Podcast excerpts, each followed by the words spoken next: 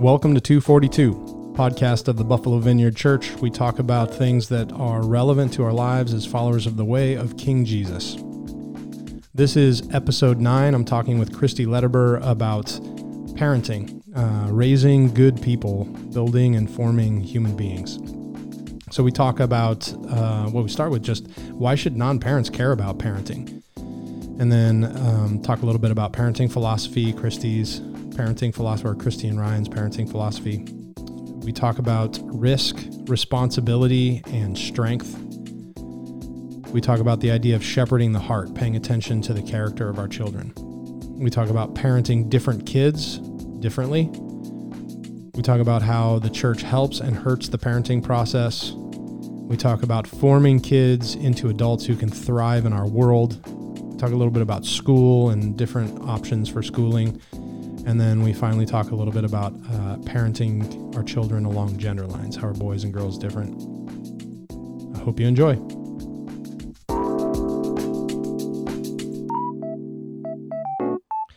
All right. So, Christy, why don't you introduce yourself a little bit for all of our many, many, many listeners? Hi, Amanda. yes. Christy, Oh. Christy knows the joke. Uh, yeah, so I'm Christy, uh, married to Ryan. Uh, it's important for the purpose of this podcast to note that we have three kids, Mm. ages 10, 8, and 5. And uh, we've been going to the vineyard for a couple of years now through the craziness that has been COVID in the past year and a half. Um, yeah, what else do you want to know? Mm, let's see. If if somebody got to know you, what are some of the things that you think would be most obvious to them about just kind of who you are and what matters to you? Mm, that I love flowers. Everyone has that as my identity now. You know, I help with the flowers that we do over at Five Loaves Farm and have a little side business. Not right now, Mm. um, but uh, also that I love to cook and that our house is pretty much like an open door to all our friends all the time. Just like people come in and stop by and Yeah. I'll feed them and um, And send them with flowers. and yeah, probably give them flowers too, you know. And I homeschooled our kids, so I think that's going to probably play into this conversation somewhat.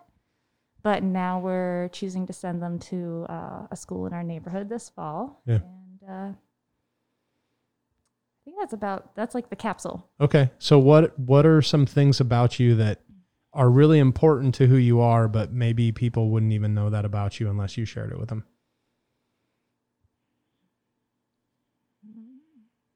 But like to people like my friends wouldn't know about me, or like general. I don't know. Yeah, like if somebody's like getting to know you, they're like, "Oh, you do flowers," and "Oh, okay, like you're into this and that." But like these are the things that are maybe more. I don't know. Uh, I don't know.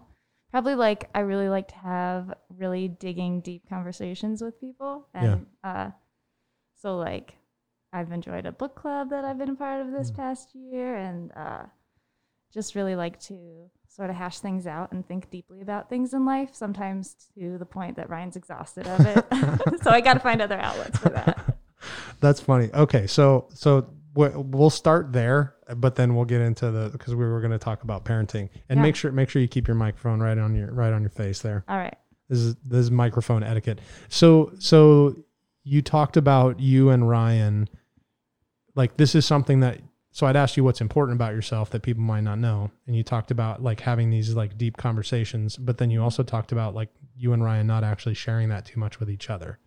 I'd, I'd say we share it a lot. It's Okay. just that uh, I have a limitless capacity for talking about it, and I Okay. I recently you probably you wouldn't even know this about me, Steve, because right around the time that we started to become friends, Hmm. uh, I started to feel a lot more confident in asserting my opinions or like expressing myself. I finally decided to stop just kind of being like polite and easy to get along with, and Hmm. I'm not sure what brought about that change exactly. So you haven't seen like old, shy, quiet Christy. Ah, I only know the fun feisty version. okay. but um i think ryan would like doesn't like tense conversations or Okay. conflict he's very like conflict avoidant and i am not so Okay. uh, sometimes when i want to have those hard conversations it's better if he's not around That's why whenever I punch have- him, he doesn't punch me back. exactly Sorry, Ryan. I'll stop punching you.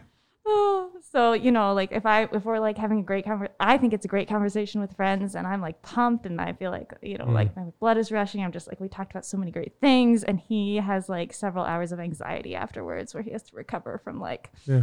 the stress of feeling like people are going to be mad at each other, or yeah, so. Yeah. So I have to I have those conversations without him around sometimes. yeah. So I guess uh, part of the reason why I keyed in on that is, um, I think it's important to note.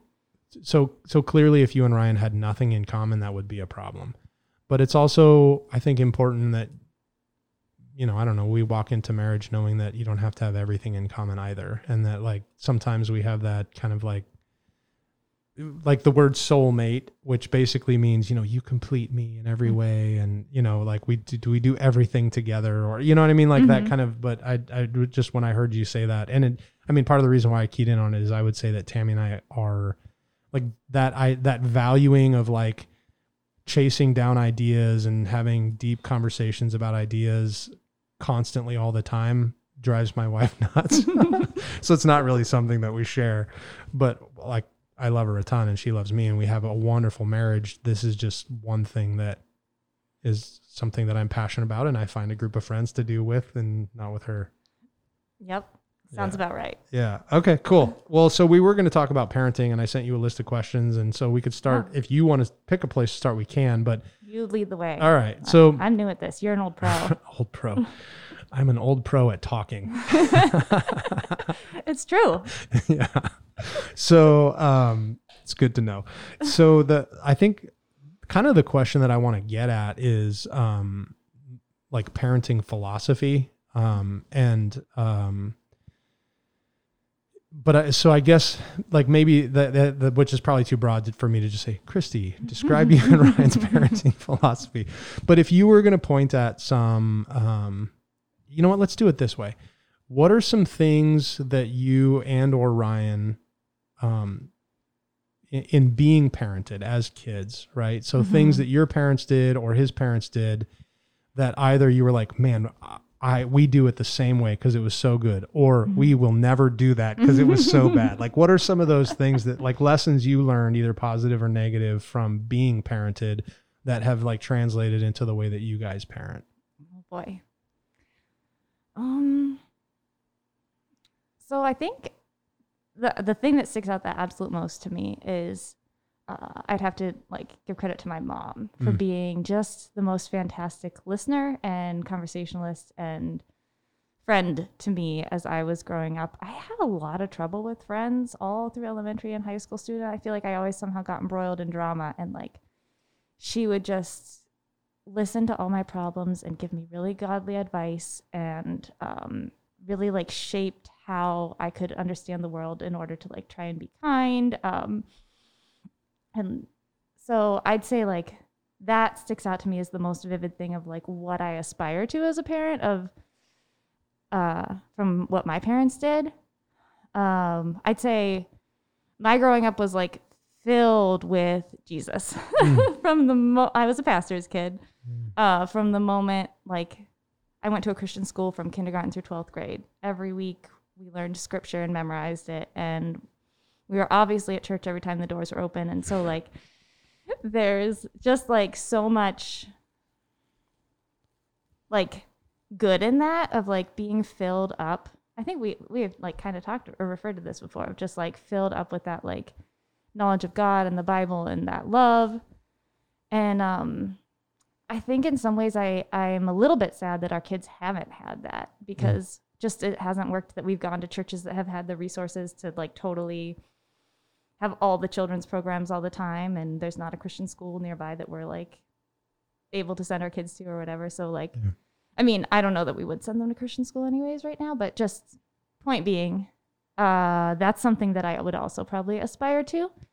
But I think that in, and I think Ryan had a very similar sort of um, lots of church sort of growing up, like just knew the Bible stories all along and was always there when the church doors were open. And but I think that something we would change about that for our kids would be just or at least I could see this for myself, that um, they wouldn't get so comfortable with it that it becomes rote at a very early age. Mm. That they think they know all the answers and that everything is so simple and straightforward and clear cut and like so in some ways I'm like wishing they had more of that filling up of godliness within them, but also um I just do have sort of a caution about like overdoing it.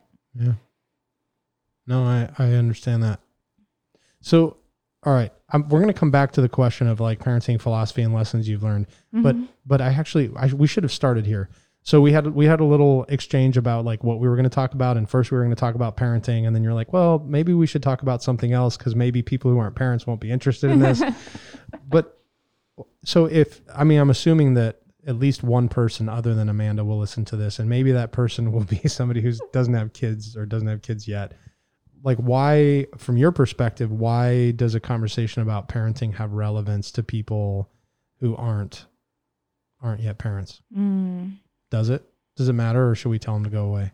it uh, i mean it really matters i feel like i mean for one to think about what you value uh, like or what was like good or bad about the way you grew up right what, Mhm. even if they don't have their own kids but also like i would say the other thing that has been super helpful in ryan's in my life is all our friends who don't have kids who've just been pouring so much into our kids like there's a lot of things my kids know that i i'm like how did you learn that like like who taught Emily how to shoot a basketball? I don't know. I think maybe Rebecca. But like uh I don't know who taught Maggie to tie her shoes.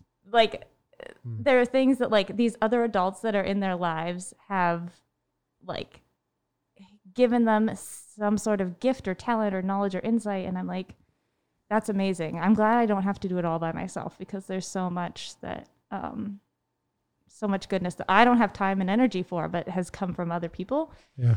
And so, like anyone that is interacting with a kid ever should have some thoughts about what are healthy ways to do that. What are ways that we can like encourage growth in this child and not just like do things for them or, Mm. you know, yeah. So, Okay. I mean, that's not a great answer, but I No, feel no. like it. That's good. That's a good answer. Yeah. That I mean what I heard you say is that um certainly as believers who are in community with each other that means that even if we don't have our own kids we're still in community with kids and they're people that we're supposed to be loving like we love anybody else in our church community and um but well, I guess all relationships are formative in some sense. Like you have certainly influenced me, and I think I've probably influenced you, and hopefully we are influencing each other in good directions, right? Um, but but um, but even more so with kids, Mhm. right? Because they are, you know, the younger they are, the more impressionable they are to the adults in their lives, and so we should be thoughtful about how our influence on the children in our community is that shaping them in positive ways or or negative ways is it you know like how, how are we shaping these people because they're Mhm. people and we're shaping them Mhm. so Yeah, even just one other little tiny example that pops into my head is like a friend that has a lot of good kids books in her house and then shares them with us. Mm. she doesn't have kids, but she's a teacher and so she that's cool uh gives those to us and like that shapes what my kids are exposed to and like Yeah. I don't know, it's beautiful. Yeah. cool Yeah. okay so we should have done that first but we'll we'll come back to the, the the question of like parenting lessons or parenting philosophy and like I'll even key in on something you said you said something about uh, just in passing like not doing things for kids that they can do for themselves something like Mhm. that right so that's that's a part of your parenting philosophy Mm-hmm. so talk more about that oh man, it's like the hardest thing. okay I think both Ryan and I like some sort of uh, semblance of order and control and structure. And so, like, there are so many times when it would just be easier to do things ourselves than teach the kids to do them Mm. or to, like, you know, something they're expected to do, like rinse their dishes after lunch. If, if they're already out playing with their friends, like, do I really call them back into the house to do this 15 second task or do I just do it for them? And, Mm. um, uh, I mean, homeschooling my kids, teaching them how to read. The biggest thing is being patient and giving them the time that they need to work those little details out and stuff. And so I guess, yeah, that's a big part of my parenting philosophy of what I strive to do, but definitely fail a lot. Um, but just trying to like let them learn to struggle and to like experience the pain of that, even to the point of like sometimes there are tears. Okay, a lot of times, honestly, in homeschool. Are Like they yours or theirs or everyone's, Ryan's crying? everyone's. Five people crying in the Letterber house. Oh, they must be doing school. exactly. That's amazing. Uh, no, but like if if they the more you jump in and save them, the less they learn to like do for themselves and um the less they're willing to struggle and it's just a vicious cycle. So Yeah, I was going to ask why like why is that important and you just answered why, but talk more Hmm. about that that like that struggle leads to the the willingness to embrace struggle and to push into it is actually what leads to development and growth and the you know the the unwillingness to push into struggle actually ends up you know kind of like uh like neutering your kids. Mhm. Like talk about that. I, I think you just nailed it. But I, I think you just summarized like that's what it is. so tell a tell a story or yeah, talk more about that. How did you learn that? Well, okay, so I have to give like a shout out to like the education philosophy that we kind of used for homeschool was uh, Okay. Charlotte Mas- Mason approach. Okay. She's this like woman from England in the early 1900s, and it's totally like really, um, on the surface it looks like super outdated and British and like not that great, but then like Is that why you were attracted to it? Yeah, You're like probably. outdated and British. Yes. That's for the Letterber family. Exactly. It sucked me in.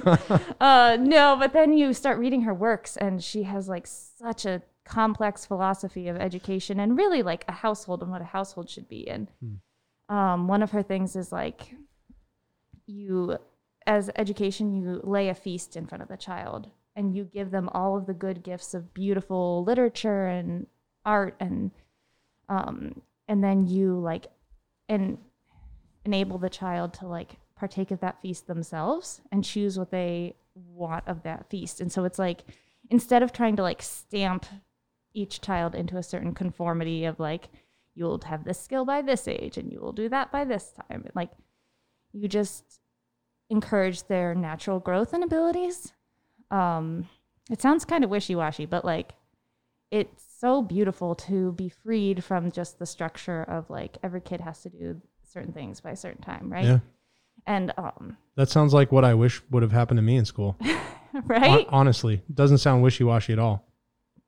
Yeah. So her thing, I mean, part of her thing is like struggling, is like letting kids uh That definitely doesn't sound wishy washy.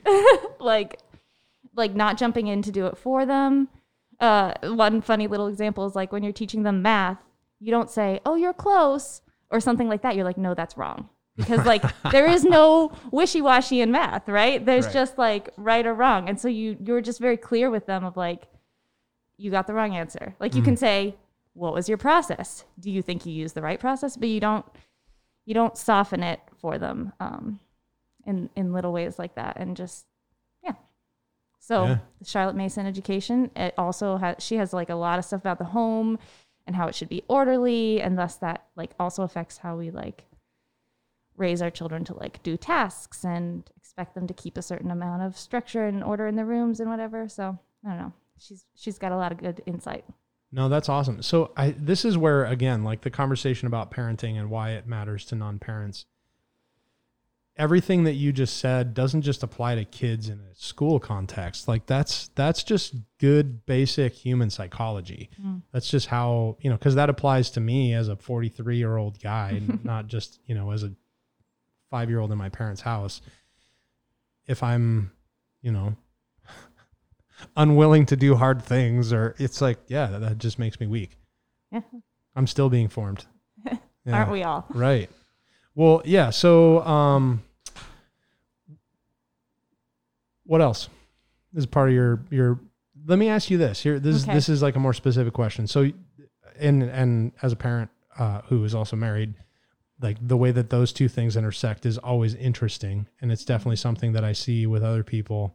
You know i, I watch people and i'm like oh you you just like cut the feet out from under your husband or your wife with your Mm. kids or you know what i mean? Like that whole thing where it's and so the question is like how do you and ryan co-parent right like how does that work um Oh, so when you said this question to me, I like thought about it a lot. And I think the quintessential example is that like he's a little more strict than what I am, and I so like I was thinking about it like if we saw our kid doing something risky on the monkey bars, Hmm.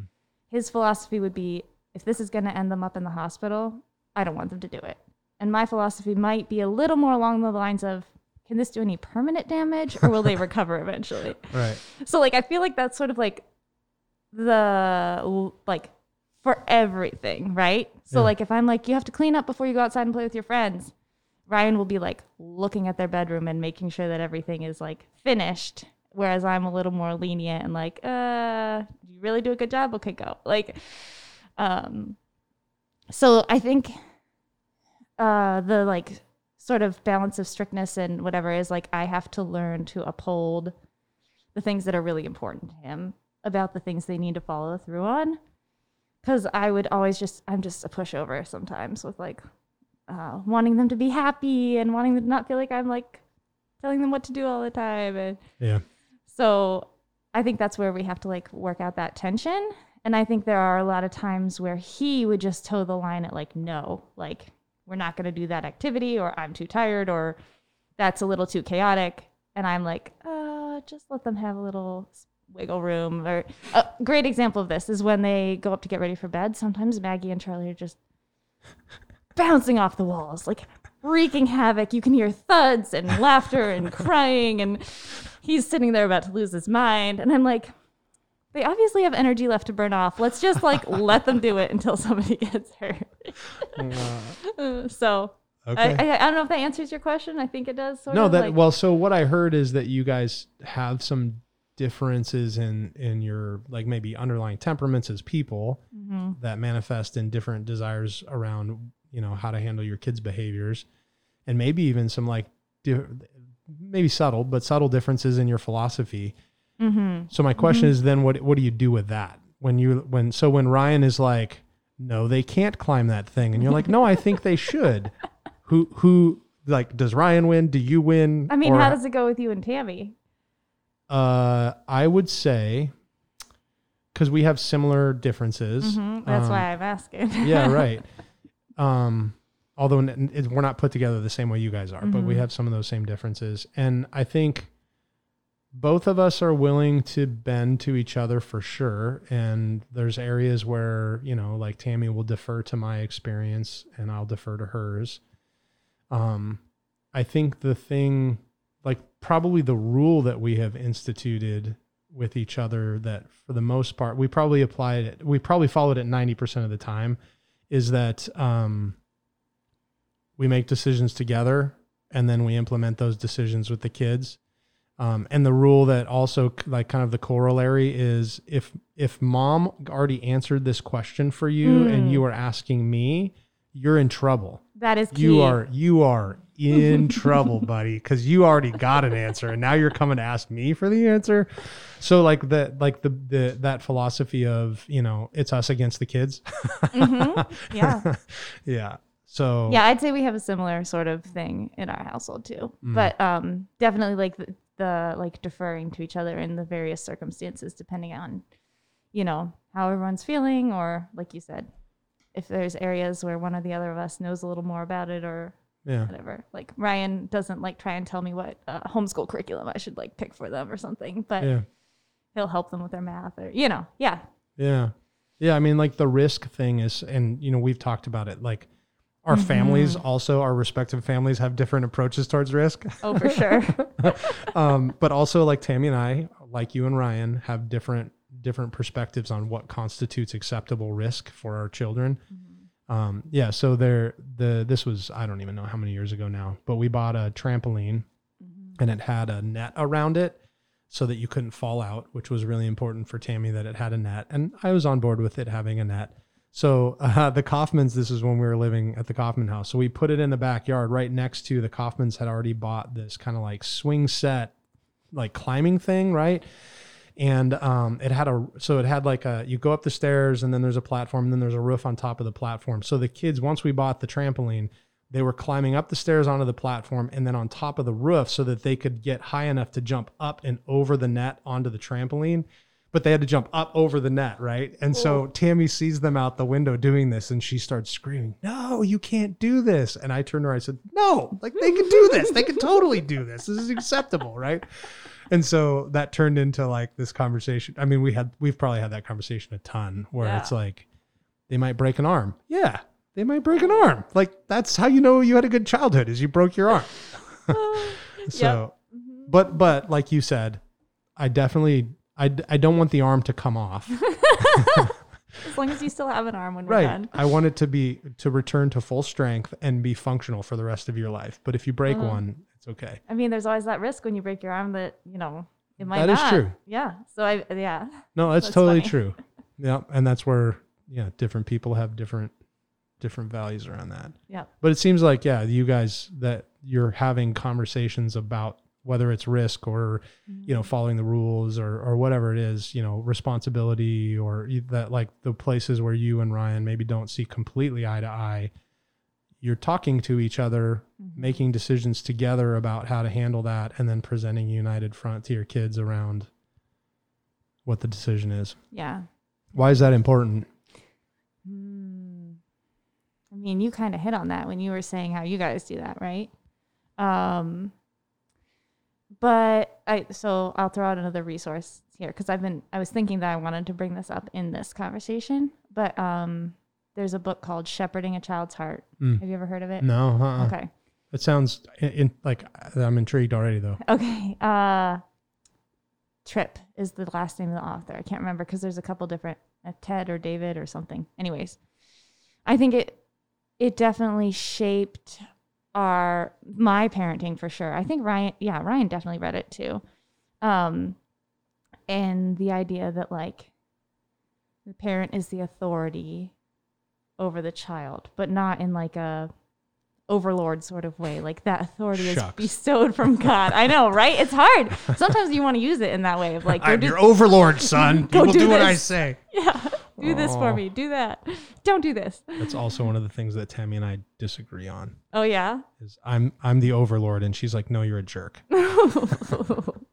I'm pretty sure she's right. That's amazing. yeah. Oh, yeah. So this book talks about like, you know, God has given us this authority. And I think this also ties in with the Charlotte Mason philosophy a little bit too. But like, as young children, especially, like when they're really little, they need like a firm authority, Mm. like gracious, loving, kind, of course. Right. But like, they actually need for their growth and development uh, firm boundaries and to know what those boundaries are. And like, to not be united is to like totally destroy that authority, right? Yeah. And to constantly be changing the uh, finish line or, you know, changing the rules or the parameters of what they're allowed to do based on our moods or our will is just like mixing them up and not respecting them as a human being that like and what they need. And so like just accepting that like God has given us authority over our children. Um and in that authority, we are to be shepherds, not overlords, you Yeah. know? And like so sometimes that means not even and I think this might be a little bit different than sort of an older mindset of parenting, but that means not just expecting them to conform outwardly to the things that are acceptable or appropriate like like you're really annoying me but it's not about me being annoyed it's actually about this is a behavior that is annoying or harmful or hurtful to the people around you and you need to not do something that is not considerate and loving right? So like as parents we can tend to want to just get our kids to conform or obey because it's more convenient for us. But shepherding their heart means thinking about their best interest and helping them understand why they need to um, comply or like change their behavior and really just like that doesn't mean you don't have consequences. It, in fact it does mean you do have consequences right? Like because you're teaching them those boundaries and um yeah i think i've No, that's so that's exactly why that the title of the book was interesting to me is is you started talking about it, which is so it's easy to get caught up on behavior with your kids because it's it's the noticeable thing, you know. At- Mhm. I mean, yeah, when the kids were like two or three, actually, I don't think Zoe did this, but definitely both the boys. Zoe's and- always been perfect. yes, it's the only thing that's wrong with her is that she's perfect. if you're listening to this, Zoe, you know exactly what that means. I love it. Uh, yes, I probably shouldn't talk too much about her. Um, but but so she might have done it a little bit, and it's something that almost all kids do. Is they will make these noises that just make the hair on the back of your neck stand up, right? Mhm. And um, we did not allow that in our house. It's like that noise. You will never make that again. And then, I mean, that was when it was like, I am your overlord. You will Uh-huh. not make this noise. And and I think that's okay because even though like it, it it actually cuts against what I'm about to say, there is to some degree like even though you're not doing that out of any kind of malicious nature, it's actually dangerous for you to make noises like that because somebody's going to hurt you for making that noise at Mhm. some point. So you just got to stop, Mhm. right? Like you can't Uh-huh. do that. So it is like it's appropriate, but but I think what that shepherding the heart idea is that like we're tempted as parents to only correct behavior. And if that's all you correct you're not actually shaping this person. You're just making them palatable to be around for yourself. Mhm. and that's that might that might not be the worst thing to do but it's definitely missing out on all of this this opportunity to help this young human Mhm. become a healthy person at some point in their lives so yeah talk more about that either from the book or from your own experience but just that like the need to go beyond just like addressing behavior and actually addressing character issues and you know understanding understanding how to do that or why that matters or Hmm. Sorry, this wasn't on the list of questions, so No. I'm having to dig a little deeper here.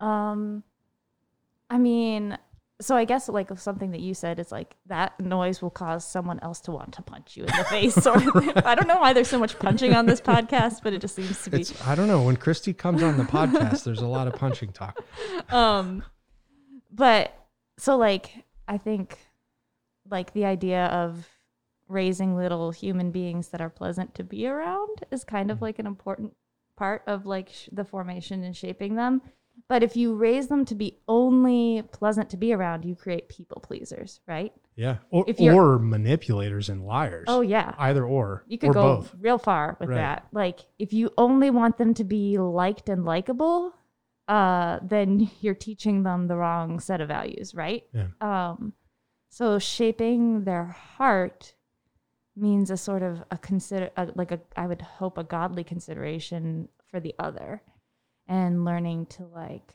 put um, others first when you don't feel like it, learning to identify when you're being selfish. I think that's actually one of the hardest things, well, for everyone, right? no no I, I know how to Oh, okay. i just am never selfish okay, when you write the book, I'll, I'll read your secret. Um, that was a joke all right no, but like one of our children in particular has a very hard time realizing when they are actually uh, totally acting out of like selfishness because they think they're such a they think they're trying to do good or being good or whatever. And i think i, I can identify that because i was that way as a kid a little bit of like I, i'm trying to be good and then like like teaching them to see that like yeah you are a sinful creature and it's okay that you are a sinful creature and a sinful creature that maybe wants to make this really annoying sound that brings joy only to you and nobody else around you right? But in consideration for others we we have to stop those behaviors that are hurtful or annoying or um, harmful or you know. So i guess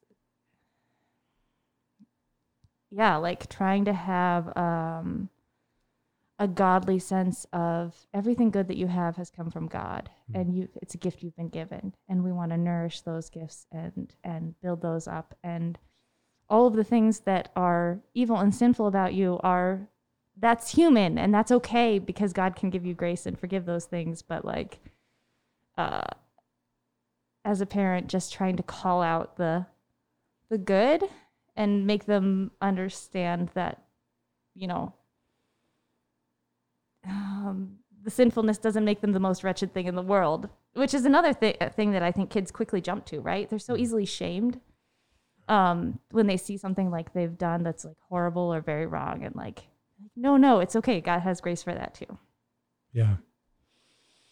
So that idea of addressing heart issues or character issues as opposed I mean obviously that ties into addressing behavior too. So I, it's probably a little bit of a false dichotomy to talk about character versus behavior. But but it is different. Like one's internal and Mhm. one's external. One has to Mhm. do with what you're doing in the moment whereas the other has to do with a pattern of of desires that cause a pattern of behaviors. And so like what well, I, I can't ask a good question. So I'll just tell you what like kind of what I, some of No, my yeah, experiences are and ask you to respond. Yeah. So definitely within the context of school, we we have had this happen a lot. But also like with other parents, I've seen this same kind of um, I guess blindness is the right word. And but whereas for like Tammy and I, this has been such an important part of our parenting philosophy that that we've learned as parents, but also then have tried to apply again, however good we do. But this this idea of like paying attention to character and heart issues as opposed to behavior, and that behavior is a manifestation of character, but the issue is character. And so what that means is is that you know, so for example, one of our kids was incredibly disruptive in the classroom and um really for the most part it was just because they're hyper Mhm. right? And you know so like teen so obviously there's one of the boys. So teen or uh, preteen boys you know like like middle school boys super normal. Not all of them are this way but a lot of them are. They just have a hard time sitting down. They they're busy. They're active. They you know and so and now that's not acceptable right? Because it's disruptive to the classroom environment. So it clearly can't be accepted and it must be addressed but it's also not a character issue at all. Like they're not trying to hurt anybody, right? Now, it is a developmental issue, it is a behavioral issue. These are problems, they can't be accepted. But there's a big difference between a kid who is spitefully sabotaging the teacher's agenda for the day Mhm. and somebody who is like, you know, squirrel, oh, look what's going on over there, right? Totally different, right? Oh yeah. and and and so for us whenever we would get a note home uh, so there was like two a two year period where we're getting notes home like sometimes two or three times a day. Mm. and so that was always our response is like well was like was he just kind of being silly and you know distracted or was he like being disobedient and rebellious and the teachers didn't even understand the question. Mm. like we stopped trying to figure out and it which was really disappointing because we're like trying to parent our kid. We're trying to help him grow and help him understand and and like you would think that a teacher would get that but they didn't. And it was so frustrating and and not, like i've come to see that there are a lot of parents who don't really understand that distinction either where it's like again it's not like you ignore the behavior. Like there are reasons to address the screeching noise that you're making right? But but there's also like the the the why you're making that noise and are you paying attention to you know the the you know is this is this a kid who knows that this is going to annoy his sister and is doing it anyway? Or is this a kid who's just caught up playing with the tyrannosaurus rex doll and is like screeching? You know what i mean? Like what's going on here? Yeah. to us has been almost the fundamental act of parenting has Hmm. been paying attention to that anyway so that's that's not a question but No, i, I like wanted it. to ask you It a question like totally. yeah so like talk about that because w- like when you said the, the title shepherding the heart i'm like oh i think that's what she's talking about and then that is what the book is talking about and Mhm.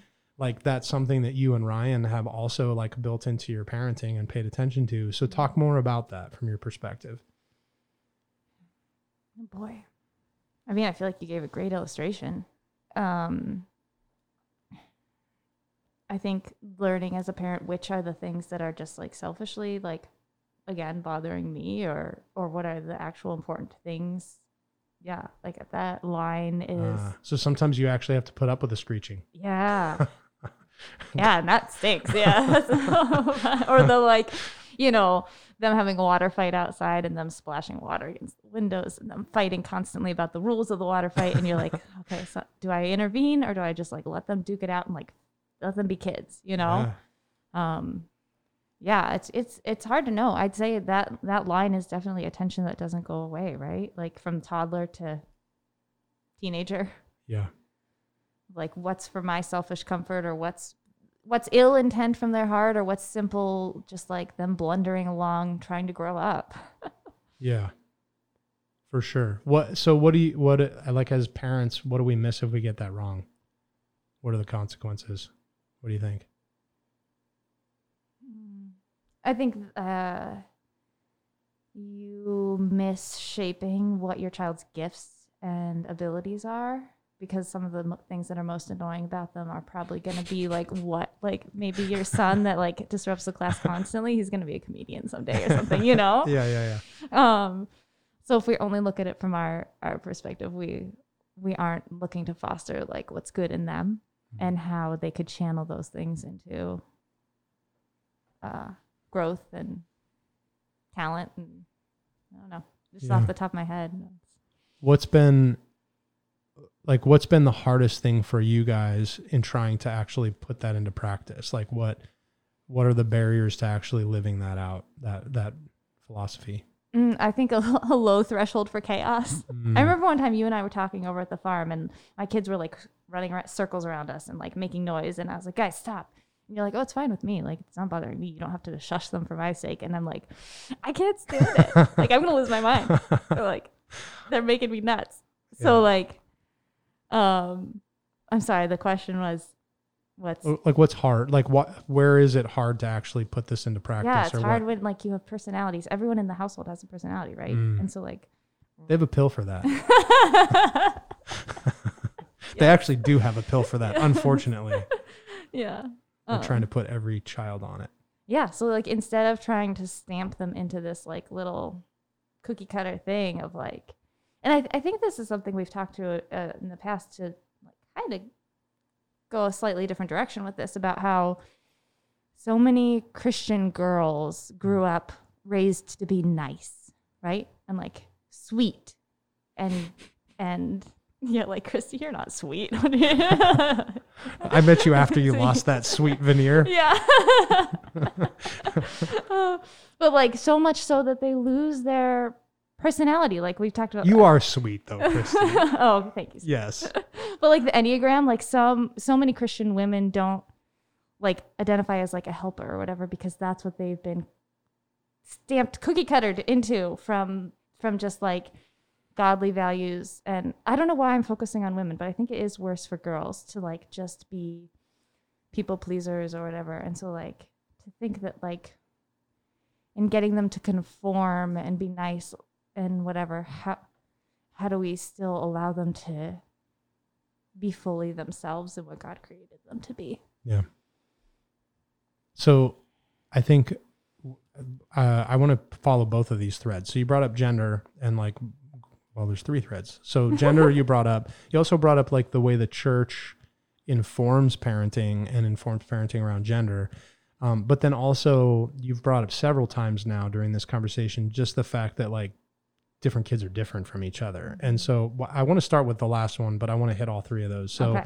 so, like, what have you guys learned about? I mean, obviously, you've learned that all three of your children are different. That's Mhm. like it's it's shocking but obvious to every parent. You know, it's like when you tell that, you're the, it's like, well, duh, like we're all different. Mhm. But also, it's it's one of the most important lessons that I think every parent learns is, oh, what worked on this kid is actually destructive to this kid. And Yeah. so, talk a little bit about that. What's Oh that been like for you guys?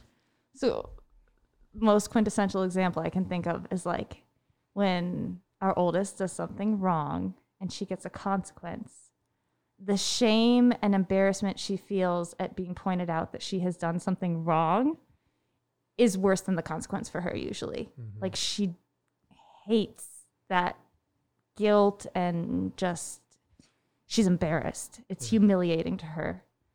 Our youngest child just the example of like putting away laundry. So we have the kids fold certain amounts of their laundry and they're responsible for putting it where it goes, right?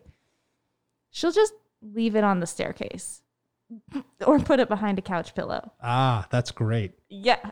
Uh, really fun. So then we're like, okay, now you get a consequence because you didn't fulfill your job. And I'm like, you don't get to play games on the computer tomorrow. She's like, don't really like playing games that much. I think I'm not going to play for a week. oh, that's beautiful. Oh. You're like, what? What the heck? Like, this consequence was so uh, impactful that it created a traumatic event for the oldest child, and then for the youngest child, they're like untouched. And so then you have to like adapt. And I have not figured out. Don't even ask me because I do not know what to do about the fact that she is just like t- our youngest is just totally uh, unfazed by consequences. We're still Yeah. working on that. Mm, you got to bring back the switch. Oh boy. I'm just messing with you.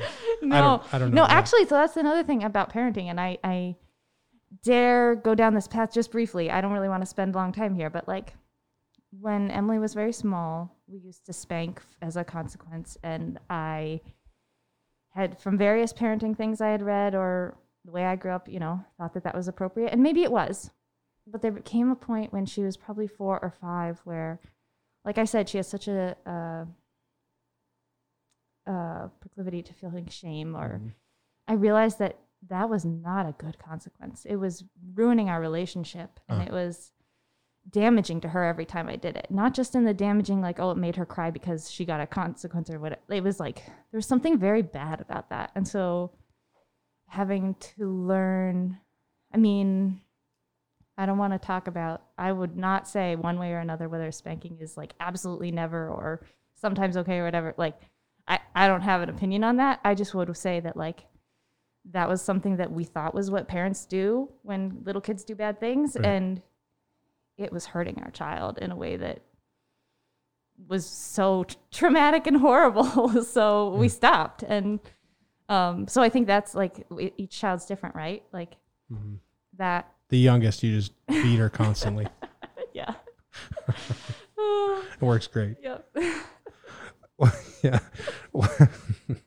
so yeah, I mean, is there anything else you would want to say about? Um, well, yeah. So so you so you you gave some examples around kind of like consequences and how that works, but also you've talked a few times during this this conversation about like knowing your kids well enough to be able to call out of them like who God has made them to be, right? Mhm. So that's also an Mhm. element of like there's different who God. So talk a little bit Mhm. about that too. Like what's that like?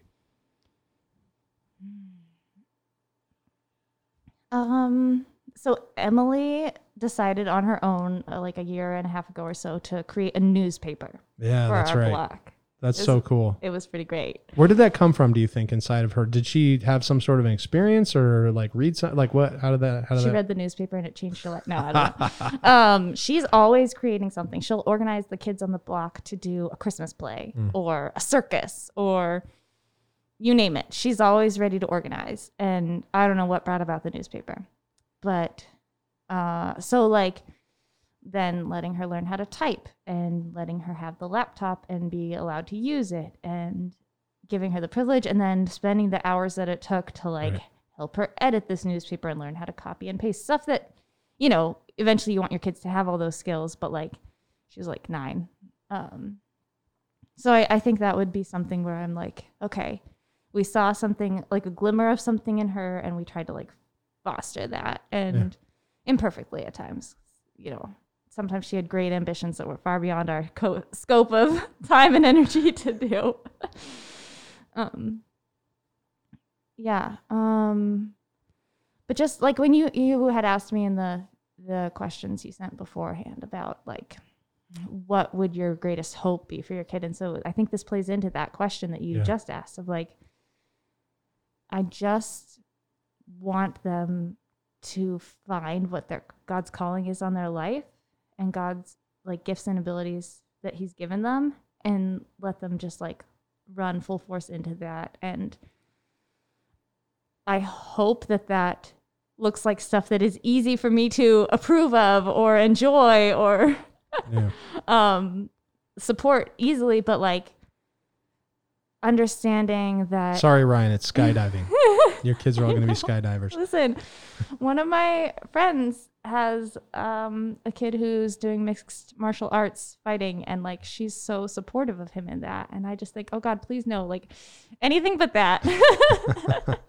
no, n- not that there's. I'm not judging that. I'm No, just saying like that would be very hard for me Right. to like encourage my kid to be like godly in that arena. Like I'm like I don't even know how how you can do that or something. Right? So like trying to surrender that starting now because I know it's probably not going to get any easier as they go off and get older and get more independent of like hoping that like what that they can find what God wants them to do and be happy in that and also just that they would be generally you know pleasant human beings to ra- be around is also one of my greatest hopes And no screeching. yeah you know Yes. You have to discover your vocation in life and serve God with all of your heart and not screech. Yeah. Yes, I like those rules. Yeah, cool. Okay, well, so um yeah, maybe those other those other kind of trains of thought that that got picked up there. So um you had talked a little bit about the like the way church and Christian community have informed. I mean, you were specifically talking about gender, but thinking more Mhm. broadly about the way the church or a church informed the way you were brought up, Mhm. um, or Ryan, um, but also the way you are parenting and the way your kids are brought up. Like, what are some of the things that you've seen in the church where, like, man, this this is super helpful to have the church kind of sh- shaping the parenting process that I went through or that I'm leading my kids through, and then conversely, what are some of the things where, like, man, I really wish the church would stop doing this. Mm. What are some of those things? Well, it's something that I, I did think a lot about in like preparation for this conversation that I don't know how to handle it because you know kids like I said earlier especially at the very young ages like they need such firm boundaries right? And they need to be sure and they need to have like concrete things. But in the church that can look very much like simplifying everything down to a tidy little moral of the story for every bible story and sort of this like unquestioning every word of God is inspired and therefore it's true and therefore it's very clear how we should live our lives um, thing. And so, as growing up as an adult, that's like, I believe the word of God is inspired. I do not believe that means it's clear for us how we should interpret that. So, if I'm wrestling with that as a parent, how do I teach my kid these are the ethics and the the rules by which we live when I'm still trying to figure them out? And how do you, how do you teach your kid to be so sure of God or or just exhibit for them like a, a confidence in God and in faith um when you're like wrestling with those hard things yourself. Yeah. So what I like what I'm hearing you say is that sometimes the church doesn't do a good job of well actually maybe there's two things going on. Sometimes the church just doesn't do a good job of of creating room for doubt or Mhm. nuance or even honest dialogue with scripture. So that's just a Mhm. larger problem. But then also sometimes the church doesn't do a good job of kind of offering maybe we could call it like age appropriate um I don't know, like discipleship or formation or and that like there is, you know, like always tell the truth is a great lesson for a 2-year-old, right? Mhm. Um, and not that we should be dishonest or manipulative once we're adults, but it is a little bit more complicated when you're older. You know, that that like we can come up with scenarios where it's like, okay, well, what about here? Do I have this Mhm. like wooden, you know, kind of commitment to always speaking truthfully, no matter what the consequences are, no matter who's asking, no matter you know what's going on, or is are there you know are there places where it just gets a little bit more complicated and you but you wouldn't explain that to a two year old. You would just tell them you lied. I'm going to slap your hand or I'm going to take away your toy or whatever it is. Mhm. And that maybe the church doesn't always do a good job of like, you know. So may, maybe we're giving teenagers advice for two year olds or something like that. Yeah, I think that's a good way to put it. Uh, I think growing up, uh, people talk about churches not being able to handle when you have doubts. And I feel like in the Christian environment I grew up in, if you had a doubt about whether God created the world or uh, the historical accuracy of this or that, I mean, there were there were sermons, there were books. You could, you know, people were fine with that. Like you you could get a book by an apologist that would just answer all your questions and you know an encouraging and, and supportive atmosphere for that kind of doubt Yeah. if there was doubt about how clear the bible is about what a christian sexu- sexual ethic is Gotcha. that kind of doubt is not okay So was it just the Christian sexual ethic or were there other things no too? like 'Cause I like know that's a big topic. that is the biggest one i in, think in some in some Christian in so circles, that's the only ethic that matters. right Unfortunately, but also no other things. So I would say like finances, right? Like if Dave Ramsey didn't say it, we don't believe it. No, that's not really the environment I had, but but sort of, you know, like the Dave's- practical. Dave's got good stuff. Some, yeah, some. That's for another podcast. that, yeah. I was being snarky. anyway. thing. Okay. Um, I only do what Dave tells me to do. but like it, the practical working out of like finances, sexual ethic, um, how to interact with non-Christians, or like if you questioned those things, it was almost heretical, and there was no room to be like, maybe this is more complicated than we thought. Yeah. You know, you you had uh, said something about like the church preparing kids for the world, like do it like um, does the church do a good job? And I was thinking like,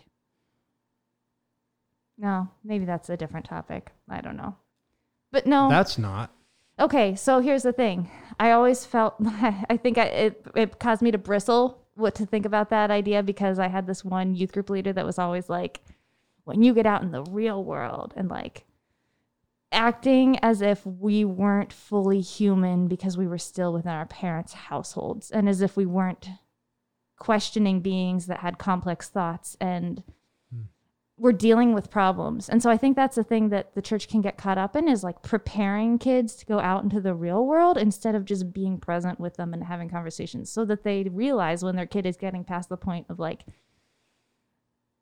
you know, never ever tell something that's not absolutely true versus the point where they need to start to have some nuance into understanding like tact or you know Right. like like so maybe the church needs to be having those conversations and being participatory with the children as they grow rather than this like we're going to prepare them with all the stories all the knowledge all the creeds all the books by the apologists so that when they get out in the real world they'll know an answer to everything Yeah. that was a big spiel sorry No, it's a good spiel. So,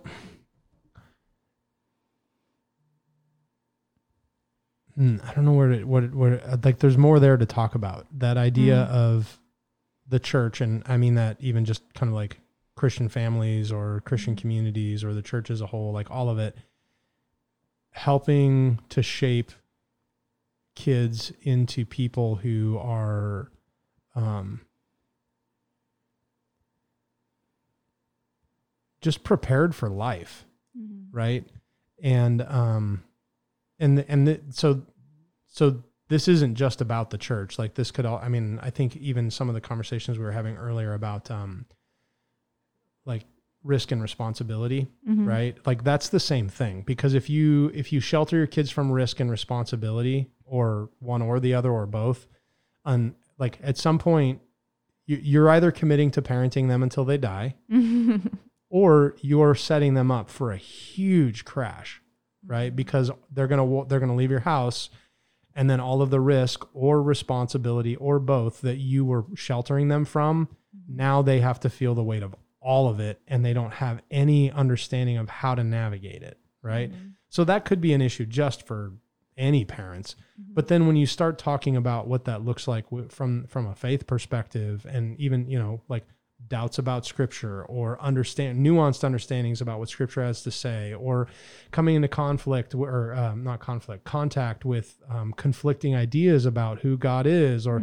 and so like again i'm not going to like take a two year old and say you know here's buddhism or right? It's like there, there's age appropriate ways of of exposing kids to what's in the world but clearly that's something that we should be doing and that the church should be doing is preparing uh, you know again i know you bristled at that phrase but like but that like we want we want we would like for christians to be able to go navigate secular society without crumbling.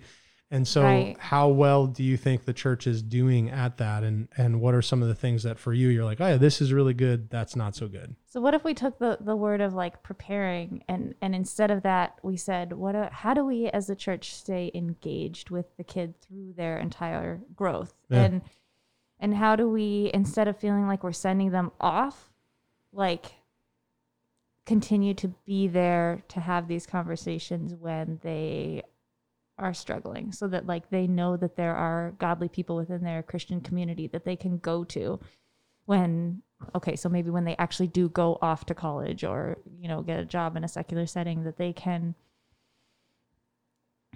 like, just instead of preparing as if it's like a push off, just like to be continually participating with them Yeah. and have those conversations happening. I mean, the the book group that we've been a part of this past year and a half has been more of an opportunity for me to explore hard questions about faith and how we interact with the world than I think I've ever had um, in my life, except for maybe at college, because you know, in a Christian college, there is a lot of of you know Bible studies and structure and and time to talk about big ideas and stuff like that. But like, how do we allow kids to just or encourage them to feel safe coming with questions and and like yeah i don't know Yes. I think that's good. so I just looked at our time. We're like approaching an hour Okay. and I've got like way more stuff I want to ask you about. um so so we we could touch on the gender thing, but okay like what you were just talking about Mm-hmm. begs the question about homeschooling versus um, sending kids to to the public schools, which okay you guys have homeschooled and now you're going to be sending your kids to public school. mm-hmm. And so at least like explore a little bit with me of why you guys made the decision to homeschool in the first place and what yeah, why, why did you do it and are you happy with the decision? I think those two questions. Why did you guys decide to homeschool and and do you feel like you you did it did a good thing? okay i mean i'm not going to say i did a good thing that i you know question all the time if i'm like doing good enough or whatever but the reason we did it uh, partly is just because buffalo public schools were so complicating and overwhelming to us having both come from small towns and i went to the same school my entire life and ryan went to the public school but there's only one option you know so the school entry system in this city just seemed daunting to us Yeah. um and i love it i love It being homeschooling, kids. yeah. yeah i love it from the moment emily was a toddler i was researching how to educate them how to teach her to read how to like developmentally appropriate methods and i read about every single thing that there's out there practically like and i just wanted to. It was a joy to me and by the grace of god we could afford to like and there um were definitely times like that was not like the easiest thing but it it felt like it was what was right for our family. And i never intended to do it the whole way especially i think the more i became immersed in the community even in the amazing community that's on our block um, and realizing like this is these are our kids peers like they need to be in they need to have friendships outside of our home you know like they they need to be part of this community. So like we never intended to homeschool them all the way through 12th grade because we want to participate in the local schools. We want to be caring about not just our kids getting a good education but the kids around you know? Right. um so like i loved it. It was great. And then when i got cancer i couldn't do it anymore ryan took over while i was in the hospital and then like um we just realized like i'm gonna have limited capacity for a while here uh Yeah. we're still fighting that battle and so like it just uh, i don't think either ryan or i felt super upset. Like there's some like grieving of like the freedom as a family that we had and whatever, but we're like, okay, well this is the time then. It was sooner than we expected and maybe we would have kept our younger children home for a couple more years, but this is just what we have to do and we have a good school to send them to. We finally figured out how to navigate the stupid Buffalo schools application process and It took you whatever, 5 years. yeah, by a miracle, managed to get them in. Uh, I mean, there's wait lists, and like we were worried for a while that they weren't going to actually get into any schools. Um, I mean that, or like they'd have to be shipped to some random school across the city, or you know, it all worked out. And so, I mean, I think like part of it was a little bit. I mean, definitely there's a component of like spiritual formation too, of like we did have this rich growing up experience of like knowing God and knowing scripture and stuff from a young age. And I just felt like if they were in public school, we wouldn't have the energy and time and capacity for all of that. Um, so I, I think that definitely played into it of like trying to give them a foundation of what we care about. Yeah. Um, but now that season is over, or at Yeah. least for this, for now, it's it's they're going to be in public schools. So Yeah. we'll see what comes after that. Cool. Do you have um I don't know, do you have any any fears about them going to public school? Um, mostly that they'll get COVID Ah, gotcha. because right now that would That'd be hard. that'd be really awful. Yeah. Uh, so honestly, I know that there are all sorts of other things like peer pressure or different kinds of teaching and stuff they'll be exposed to, but like I don't feel worried about that. I Yeah. feel like we're gonna try and keep the dialogue open with our kids, kind of hopefully practicing what I've been preaching this whole you know hour that we've been talking of like being willing to have conversations with them and trusting that you know God's grace will be with them in a less controlled environment than what they've had their whole lives, and um, mostly just praying that they don't get sick or bring home something that's gonna be really bad for me. Yeah, right. For sure. Yeah, that's hard. Well, so so can we you want to talk about the gender thing? Do we have time? Yeah, yeah. I mean, so I we I've been keeping these podcasts to an hour ish, but the I just had uh, interviewed somebody yesterday that was more like an hour and twenty. So Okay, so now the bar is set. so the bar is set. Yeah. okay. So, um, and you had brought it up within the context of um, the church and the church kind of, from your perspective, often intentionally or unintentionally pushing women into a specific box where they feel like they have to have a certain personality type, and obviously not all women do. hmm Um, so, so you could talk a little bit about church and gender, um, if you want, but how have you, so like clearly you have boys and girls and Mhm. you have been willing to accept that boys and girls are different and that, that you're going to raise them differently, um, and on some level, right? Uh, I mean, I, I guess I would, I would, I would probably assume that you, like me, would would see that the biggest differences between your kids is not their gender, but their personality. But gender is a part of that. hmm So yeah, talk about what it's been like. Again, you can start with the church question if you want, or you could talk more about just for you and Ryan. You know, how is how is parenting boys different than parenting girls, or how is that factored into the kinds of decisions that you guys have made, or the way you've interacted with your kids? Oh man.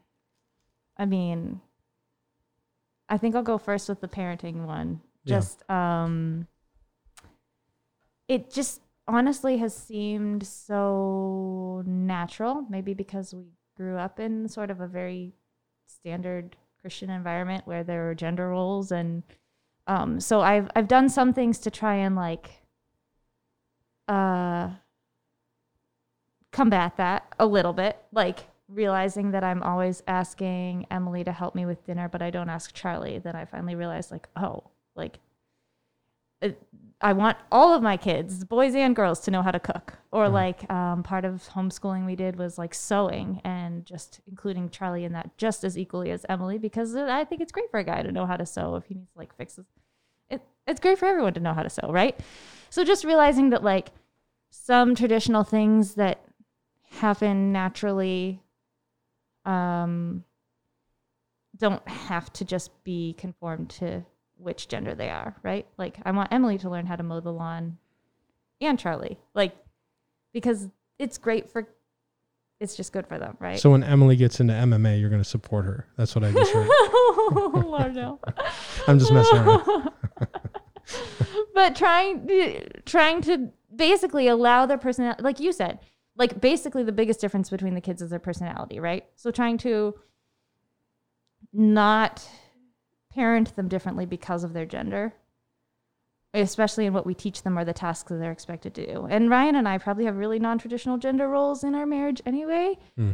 um which I was going to ask you about the way he dresses. Oh my, yeah, you know.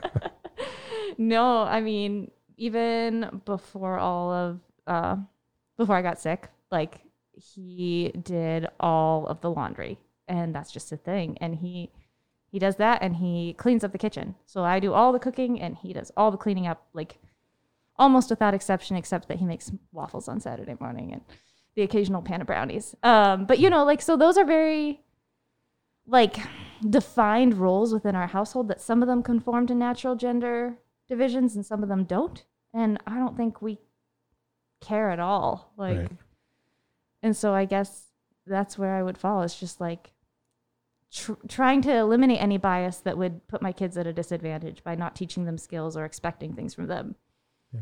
But um, allowing, you know, general freedom and So, I, you and I have had conversations about gender before this one, usually within the context of larger groups. So it's not just you and I.